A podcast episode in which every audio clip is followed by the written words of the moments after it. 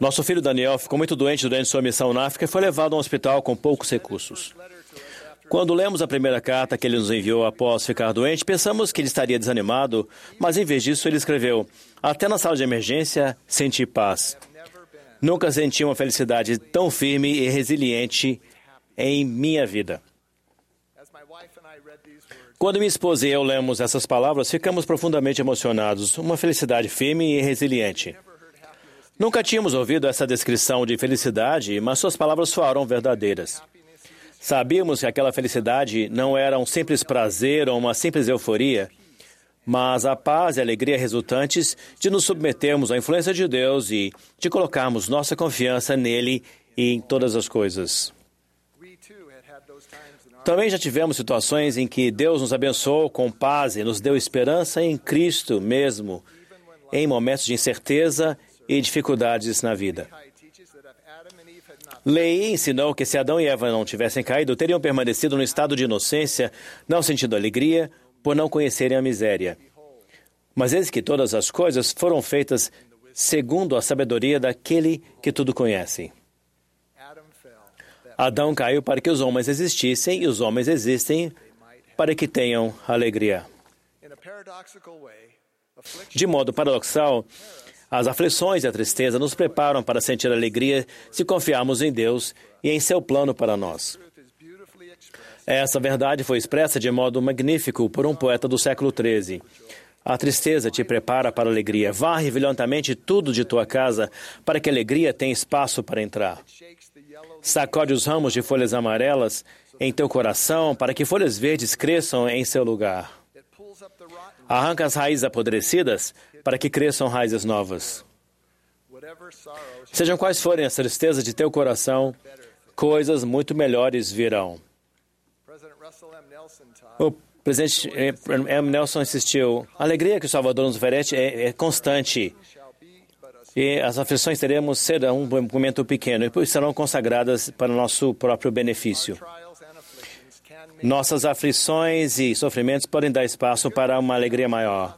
As boas novas do Evangelho não são a promessa de uma vida livre de tristezas e tribulações, mas de uma vida repleta de propósito e significado, em que as tristezas e aflições podem ser sobrepujadas pela alegria em Cristo. O Salvador declarou: No mundo tereis aflição, mas tem de bom, tem de bom ânimo, eu venci o mundo. Seu evangelho é uma mensagem de esperança. Se a tristeza é aliada à esperança em Jesus Cristo, temos a promessa de alegria duradoura. O relato da jornada dos Areditas à Terra Prometida serve como metáfora de nossa jornada pela mortalidade. O Senhor prometeu ao irmão de Jared e a seu povo que iria diante deles para uma terra escolhida entre todas as terras do mundo. Ele ordenou que construíssem barcos e eles assim fizeram, sendo obedientes às instruções do Senhor. No entanto, à medida que o trabalho avançava, o irmão de Jared ficou preocupado, uma vez que o projeto dos barcos que o Senhor havia apresentado não contemplava todos os fatores, e ele clamou: Ó Senhor, hast commanded realizei o trabalho que me ordenaste e fiz os barcos ah, seguirem tuas instruções. E eis, ó Senhor, não há luz neles. Ó Senhor, consentirás que cruzemos essas grandes águas na escuridão?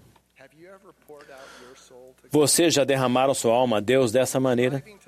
Quando se esforçam para viver como o Senhor ordena e seus desejos justos não se realizam, já chegaram a perguntar a si mesmos se precisarão passar por esta vida na escuridão?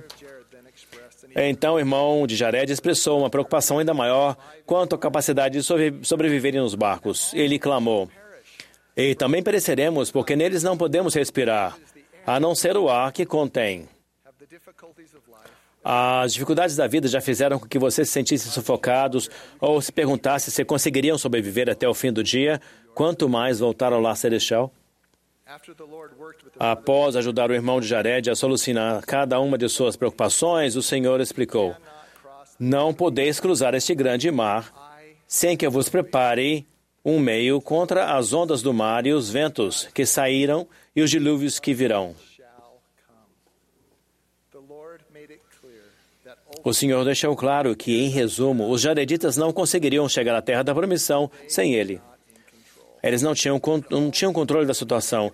E o único meio de cruzar as grandes águas seria colocando a confiança deles no Salvador. Essas experiências e instruções parecem ter aumentado a fé do irmão de Jared e fortalecido sua fé e sua confiança no Senhor. Observem como as orações dele mudaram de, de perguntas e preocupações para expressões de fé e confiança. Eu sei, ó Senhor, que tu tens todo o poder e que podes fazer tudo quanto queiras para o benefício do homem. Eis que, ó Senhor, tu podes fazer isso.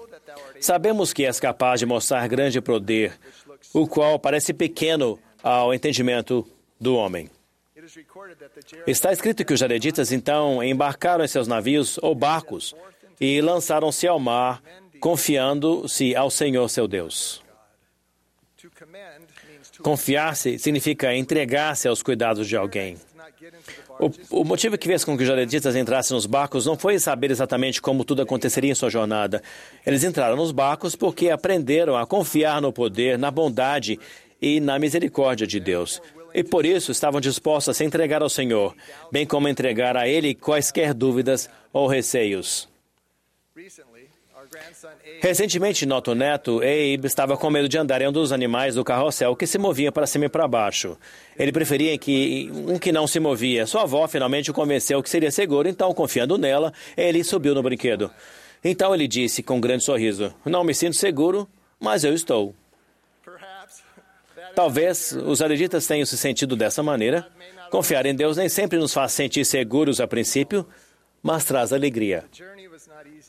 A jornada não foi fácil para os jareditas. Eles foram muitas vezes submersos na profundeza do mar em virtude das ondas gigantescas que se quebravam sobre eles. Contudo, lemos que o vento não deixou de soprar em direção à terra prometida.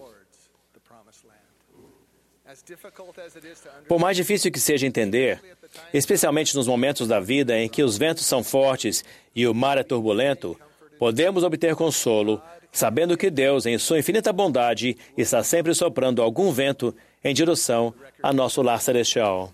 E a história continua. E assim foram impelidos para a frente, nenhum monstro do mar pôde despedaçá-los, nenhuma baleia pôde causar-lhes dano, e tinham luz continuamente, estivessem em cima ou embaixo da água. Vivemos em um mundo em que as ondas gigantescas da morte, das doenças físicas e emocionais e das provações e aflições de todo tipo quebram sobre nós. No entanto, por meio da fé em Jesus Cristo, e ao escolhermos ter confiança nele, nós também poderemos ter luz continuamente, seja em cima ou embaixo da água. Nós podemos ter a certeza de que o vento que Deus provê a nós nunca deixa de soprar em direção à terra prometida. Enquanto estavam nos barcos, os jaredistas cantavam louvores ao Senhor e agradeciam e glorificavam ao Senhor todo dia todo. E quando chegava a noite, não cessavam de louvar ao Senhor. Eles se sentiam felizes e gratos, mesmo tendo aflições. Eles ainda não tinham chegado à terra prometida, contudo se regozijavam com as bênçãos prometidas em razão da firme e resiliente confiança que tinham nele. Os jareditas viajavam sobre as águas por 344 dias. Conseguem imaginar Confiar no Senhor inclui confiarmos no tempo dele e exige paciência e perseverança para suportarmos as tempestades da vida. Por fim, os jarditas embarcaram na costa da Terra Prometida.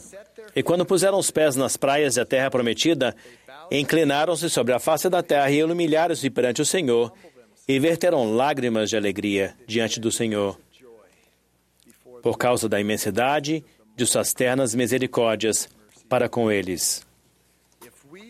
Acredito, se formos fiéis e guardarmos nossos convênios, nós também, um dia, chegaremos em segurança em casa e vamos nos curvar diante do Senhor e derramar lágrimas de alegria pela grandiosidade de suas bênçãos em nossa vida, inclusive as tristezas que abrem caminho para mais alegria.